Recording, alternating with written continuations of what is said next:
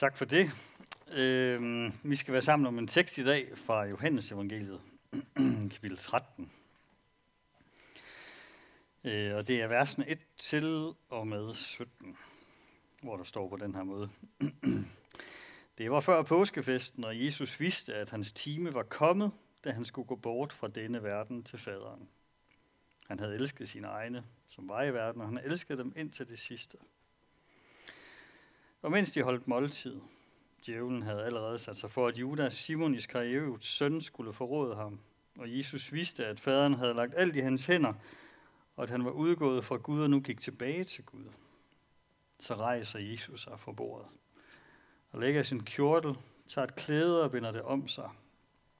Derefter hælder han vand op i et fad og giver sig til at vaske disciplernes fødder og tørre dem med klædet, som han havde bundet om sig. Han kom så til Simon Peter, og Peter sagde til ham, Herre, vasker du mine fødder? Jesus svarede ham, hvad jeg gør, fatter du ikke nu, men senere skal du forstå det. Peter sagde, aldrig i evighed skal du vaske mine fødder. Jesus svarede, hvis ikke jeg vasker dig, så har du ikke lovet del sammen med mig. Simon Peter sagde til ham, herre, så ikke kun fødderne, men også hænderne og hovedet. Og Jesus sagde til ham, den der er badet, behøver ikke at få vasket andet end fødderne, men er ren over det hele, og I er rene, dog ikke alle. Han vidste nemlig, hvem der skulle forråde ham, og derfor sagde han, I ikke alle rene. Da han nu havde vasket deres fødder og taget sin kjortel på, og sat sig til bords igen, sagde han til dem, Hvor står I, hvad jeg har gjort mod jer? I kalder mig mester og herre med rette, for det er jeg. Når nu jeg, jeres herre og mester, har vasket jeres fødder, så skylder I også at vaske hinandens fødder. Jeg har givet jer et forbillede, for at I skal gøre, ligesom jeg har gjort mod jer. Sandelig, sandelig siger jeg jer, en tjener er ikke større end sin herre, og en udsending er ikke større end den, der har sendt ham. Når I ved det, er I salige, hvis I gør det. Øh, jeg vil gerne starte med en bekendelse, øhm, og det er, at jeg var irriteret på den her tekst øhm, til at starte med. Fordi jeg tænker, at det er jo en tekst, vi har hørt ufattelig mange gange. Og jeg har det sådan med tekster, man har hørt rigtig, rigtig mange gange, at de er svære at sige noget nyt om. Og jeg kan godt lide at sige noget nyt. Og så øh, måtte jeg jo kæmpe lidt med det. Og så tænkte jeg, at måske var det okay ikke at sige noget nyt. Så der, jeg tror ikke, der kommer noget nyt i dag, nødvendigvis. Øh, så det, det må jeg skuffe jer med. Måske. Øhm, jeg tænker også, at det her med barmhjertighed og diakoni, det er sådan lidt et tema, hvor vi let kommer til at lægge nogle byrder på hinanden. At vi kan godt komme til sådan at... Øh, os, der måske ikke har så mange kræfter, eller os, der synes, at vi har en hel masse andre ting at lave. Eller, altså det her med, at jamen, der er en hel masse ting, man skal. Og sådan håber jeg ikke, du kommer til at opleve det i dag. Øh, vil jeg gerne begynde med at sige. Men det her, det er måske torsdagstekst, og det er jo derfor, vi har hørt den rigtig, rigtig mange gange, fordi vi læser den hver påske. Og øh, det er ikke derfor, at vi har valgt den til i dag, men fordi Jesus han giver os et forbillede i dag. Og når Jesus han giver os forbilleder, altså et, øh, en model til efterligning, noget som er til efterfølgelse, noget som vi skal blive formet af, så begynder det altid med, at Jesus han gør noget for os først. Jesus han begynder med at vise os barmhjertighed. Og som et gensvar, så kan vi være barmhjertige over for andre. Jesus, han begynder med at tjene os, og som et gensvar på det, så tjener vi andre. Rækkefølgen, den er vigtig. Det var det, der blev nyt for mig i min forberedelse til i dag. Den her rækkefølge er vigtig, at Jesus begynder og så må vi svare på det, som Jesus han har gjort for os.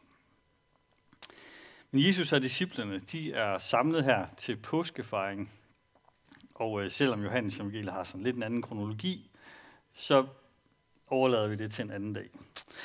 Men der er i hvert fald ingen tvivl om, at, sådan, at, at kapitel 13 her, og så de følgende kapitler, der er Jesus og disciplene, de er samlet om et måltidsfællesskab, hvor at Jesus han ved, at han snart skal dø, og derfor bruger han den her anledning som en sidste mulighed for at undervise sine disciple.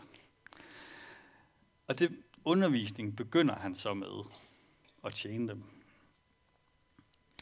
Og øh, det er jo som sagt skal torsdag, og det vi som oftest jo har taget med, eller det vi har taget med fra skal torsdag, det er jo nadvåren og nadverfejringen, og det er blevet en integreret del af vores gudstjeneste og vores kirkeliv. Øhm, og det spørgsmål, som sådan ligesom satte mig i gang i min forberedelse, det var, hvad nu? Hvordan ville det også have formet os, hvis vi havde taget fodvaskning med? I lige så høj grad. Hvordan ville det have formet os som menighed og som kirke igennem de tusindvis af år, vi har været det? Hvad nu hvis øh, kirken havde diskuteret lige så meget fodvask op igennem kirkenhistorien, som vi har diskuteret nadver? Det synes jeg var et interessant spørgsmål, som jeg ikke har noget svar på. Men hvad nu hvis vi havde haft et ritual og nogle indstiftelsesord til gudstjenesten? Vores Herre Jesus Kristus tog i den nat, da han blev forrådt, et fad, hældte vand i det, lagde sin kjortel og sagde, hvis jeg ikke vasker dig, har du ikke fællesskab med mig. Gør dette, for at de skal gøre, ligesom jeg har gjort imod jer. Hvordan vil det have formet os som menighed? Og det siger jeg ikke, fordi vi har brug for flere diskussioner i kirken. Men det siger jeg, fordi at jeg tror, vi har brug for mere fodvaskning. Men jeg vil prøve at lave sådan tre nedslag i teksten undervejs her.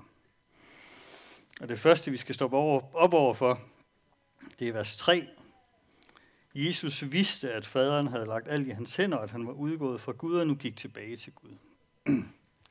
Jesus, han vidste, hvem han var. Alt, hvad Jesus han gør, alt hvad han er, det er en frugt af den relation, Jesus han er i, i treenighed. I den relation, der er Jesus allerede alt, hvad han kan være, og alt, hvad han kan blive. Det er et fundament for hans selvopfattelse. Det er fundamentet for hans identitet, og det er fundamentet for alt det, han gør. Der er nogen, der øh, siger nogle tanker, jeg blev præsenteret for for nogle år siden, og jeg tror, det er rigtigt. At Jesus kunne leve det liv, han gjorde, fordi han aldrig var i tvivl om, at han var elsket af Gud. Det synes jeg er en smuk tanke. At Jesus kunne leve det liv, han gjorde, fordi han aldrig var i tvivl om, at han var elsket af Gud. Og det var nogle ord, der lyder over Jesus i Jesu dåb. At efter han er trådt op af vandet, så åbner himlen sig over ham. Der lyder en røst fra himlen. Dette er min elskede søn, i ham har jeg fundet velbehag. I søndags herover var det ikke Eskil, der blev døbt. Der fik Eskil lov til at lytte til de her ord. Ruben brugte nogle lidt andre ord, da han døbte ham. Men jeg tror, i grundindsendelsen, der har Eskil fået lov til at lytte til de her ord fra Gud også. Dette er min elskede søn. I ham har jeg fundet velbehag. Og de her ord har lyttet over os alle sammen – du er min elskede datter. Du er min elskede søn. I dig har jeg fundet velbehag. Og har du hørt det? Har du lyttet til de her ord? Du er elsket. Øhm, fordi det, det går jo for Eske, ligesom det gør for os alle sammen, tænker jeg, at vi vokser op og vi bliver ældre, og vi oplever ting i livet, som får os til at tvivle på de her ord. Er jeg virkelig det værd? Er jeg virkelig værd at elske? Er jeg værd at blive vist barmhjertighed imod? Og derfor har vi brug for igen og igen og igen vende tilbage til det sted, hvor vi måske hørte ordene for første gang. For de også må være vores fundament for vores selvopfattelse. For de også må blive vores fundament for vores identitet. Og for at de også må blive fundamentet for vores tjeneste. At det er der, vi må begynde. At det må være vores svar på, at Gud har talt til os og sagt til os, du er elsket. Og det svarer vi på. Jesus ved, hvem han er. Ved vi, hvem vi er.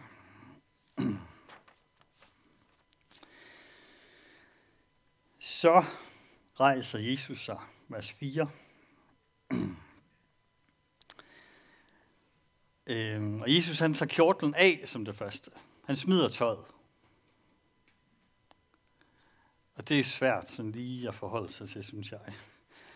At Gud han et kort øjeblik står nøgen foran sin skabning. Han skjuler ingenting. Så begynder han på det her slavearbejde. Og det gør han helt konkret ved, at han tager slavetøj på. Øhm, det, her, det her klæde, der står om, bliver kaldt lention for jer, der går op i sådan noget. Og det er en latinisme.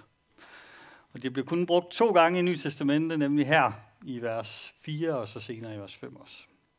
Men vi ved fra nogle samtidige latinske tekster, at det her lention, det var sådan et slaveklæde, som slaven bandt om sig. Så helt konkret, så tager Jesus slavetøj på og knæler. Han vasker de her beskidte fødder hos disciplene øh, som nok lugter og har masser af snavs, gammel snavs på sig efter nogle vandringer. Og det er som om Jesus han spørger her. Er I virkelig stadigvæk i tvivl om, hvem jeg er?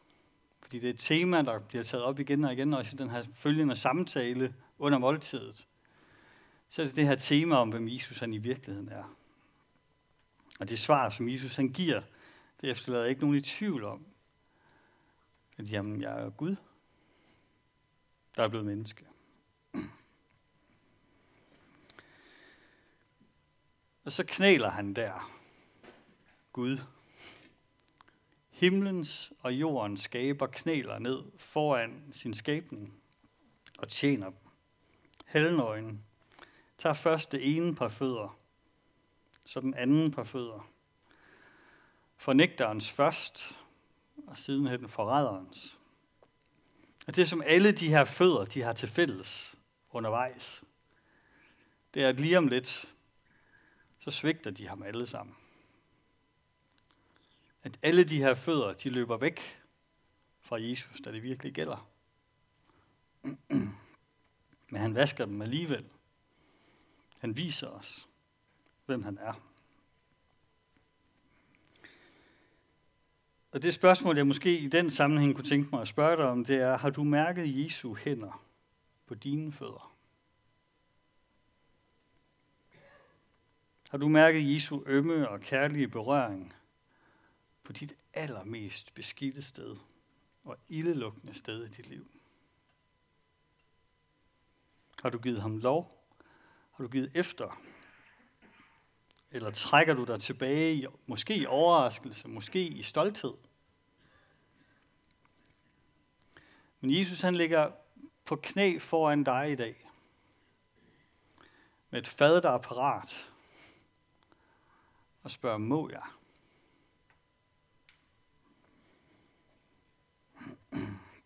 Og hvis ikke du kender Jesus, eller du måske har glemt, hvem han er, så vil jeg opfordre dig til at bruge lejligheden i dag tænke efter. Og det sidste nedslag, vi skal gøre, det er det her med forbilledet om i vers 15. Jeg har givet jer et forbillede for, at I skal gøre, ligesom jeg har gjort det mod jer. øhm, Jesus han har givet os det her forbillede, og hvad er vores gensvar på det forbillede, som han har givet os? Ud af Guds barmhjertighed, der springer vores tjeneste, vores diakoni, vores deltagelse i den genoprettelse, som Gud han allerede nu er i gang med i den her verden. Rækkefølgen er vigtig. Gud viser os barmhjertighed, og det gensvar, det vi gør. Det er ikke for at. Guds barmhjertighed den er ikke instrumentel på den måde. Gud har ikke vist os barmhjertighed for, at vi kan vise barmhjertighed for andre. Gud han har vist os barmhjertighed for, at vi... Altså, var der, hvis der kun var mig at vise barmhjertighed, så ville det stadigvæk være nok for Gud. Hvis der kun var dig at vise barmhjertighed, så ville det stadigvæk være nok for Gud. Men når vi nu har mødt Guds barmhjertighed, så må vores gensvar på det være barmhjertighed mod andre. og det er ord og handling, tror jeg. Og der er ikke noget af det her, der kan uddelegeres til andre. Det er ikke sådan, at vi kan sige, det er godt nok dejligt, at vi kommer i en menighed, som har diakoni på dagsordenen, og så kan vi uddelegere det til Katja, den daglige leder for diakoni, og så kan vi andre ligesom bare få lov til at læne os tilbage, når vi har givet det, vi nogle gange skal til kirken. Det er dejligt. Sådan fungerer det ikke. Og jeg tror faktisk heller ikke, at det fungerer sådan, at vi kan uddelegere det der med ordene til præsterne eller til evangelisterne.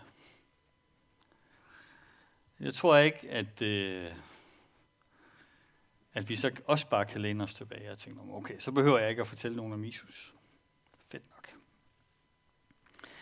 For mange, øh, okay, så mange år er det heller ikke sådan, men for nogle år siden var jeg øh, frivillig i sådan et gadeplansarbejde i Aarhus, nede på Klostertorv, med, hvor der var prostitueret og hjemløse og sådan nogle ting, der kom forbi. Og der var en mand der, der kommer i Citykirken i Aarhus, som ledte det. Og jeg kan huske, da jeg sådan spurgte ham, om jeg må komme ned og se for at blive frivillig, så sagde han, vi giver dem et måltid mad, fordi det har de brug for. Men vi holder også en andagt, fordi det tror vi også, de har brug for. Jeg synes, det var så fint, og jeg synes, det var så lavpraktisk, det der med, at det er både og, det er ikke enten eller. Og jeg tror, vi har brug for at lade ord og handlinger følges ad, uanset hvilken tjeneste vi, vi tror, Gud han primært har kaldet os ind i, så tror jeg stadigvæk, det andet følger med for os. For endnu længere tid siden, der var en del af en lille øh, velmenighed i Aarhus, hvor vi var en lille gruppe, der lavede noget, der hedder Sankt Urban. Og vores projekt var sådan, at vi lavede nogle gadeevents øh, for at give Guds kærlighed videre. Og det var øh, alt lige fra, øh, at vi pussede sko ned på banegården i Aarhus, eller vi gjorde cykler forårsklare ned på Klostertorv, eller vi kan også huske på et tidspunkt, vi mødtes en lørdag formiddag, bad sammen, gik ud to og to i byen bagefter, kiggede efter, hvor kunne vi gøre sådan tilfældige gode gerninger for mennesker. Og det kan jeg huske, at vi sådan ligesom gav hinanden håndslag på. At når mennesker de spurgte os, hvorfor vi gjorde det her, fordi det spørgsmål kom sjovt nok altid op. Folk er ikke vant til, at, at de får noget gratis, og er ikke vant til skopustning er heller ikke sådan noget, man gør offentligt længere. Det er sådan noget 1800-tallets noget, tror jeg. Øhm, Jamen der gav vi sådan ligesom hinanden håndslag på at sige, at vi gør det, fordi vi har mødt Guds kærlighed, og den kærlighed, vi vil gerne give videre. Og nogle gange gjorde det folk nysgerrige, og, og det kom der rigtig gode snakke ud af. Og andre gange, så blev folk bare sådan fuldstændig mundlamme, og, og sagde ikke mere. Men hvor er det, man skal begynde hen, så? Hvis man gerne vil sætte krop på det her med at, øh, følge efter Jesus og sige det. Og der tror jeg, at der er et vigtigt spørgsmål, vi kan stille os selv ind i det. Både hvilken nød er det, du får øje på? Efter jeg har begyndt ned i det her gadeplansarbejde, altså hvis der er nogen, der har spurgt mig, inden jeg begyndte dernede, om der var hjemløse i Aarhus, så havde jeg nok, nej, det tror jeg faktisk ikke. Og det er jo dumt sagt, det er jeg helt med på. Øhm, men efter jeg begyndte der, så fik jeg fik øje på det overalt. Og sådan tror jeg, det er, at det gør noget ved os, det her med, hvad er det, vi får øje på. Hvilken forandring er det, du længes efter at se? Hvilken nød er det, Gud han har lagt ned i dig? For at se en forandring enten i verden, eller i Danmark, eller i din by, eller på den gade, du bor på, i din familie, på din skole, på din arbejdsplads, osv. osv. Og når du har fået øje på det, så tror jeg, at det er tid til at bede ind i det, og lytte til, hvad Gud han så siger til dig om det. Hvad er de gode nyheder? Hvad er evangeliet ind i den forandring, som du længes efter at se? Og så tror jeg, det er vigtigt at omsætte det til handling. Og begynde at gå på det og gøre noget. Og så øve os i at få øje på, hvad gør Jesus der? Og opdage, at det er vi ikke alene i.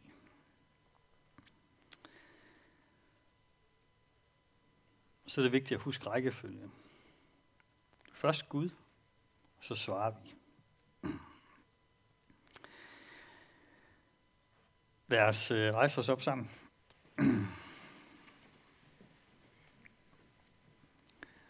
øhm.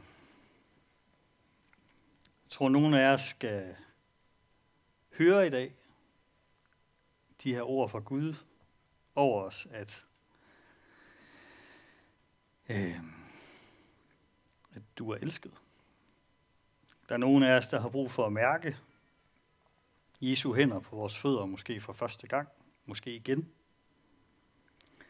Så tror jeg, der er nogen af os, der har brug for at give efter for den her kriblen, der er i fødderne, i at komme afsted. Mm. Lad os bede sammen.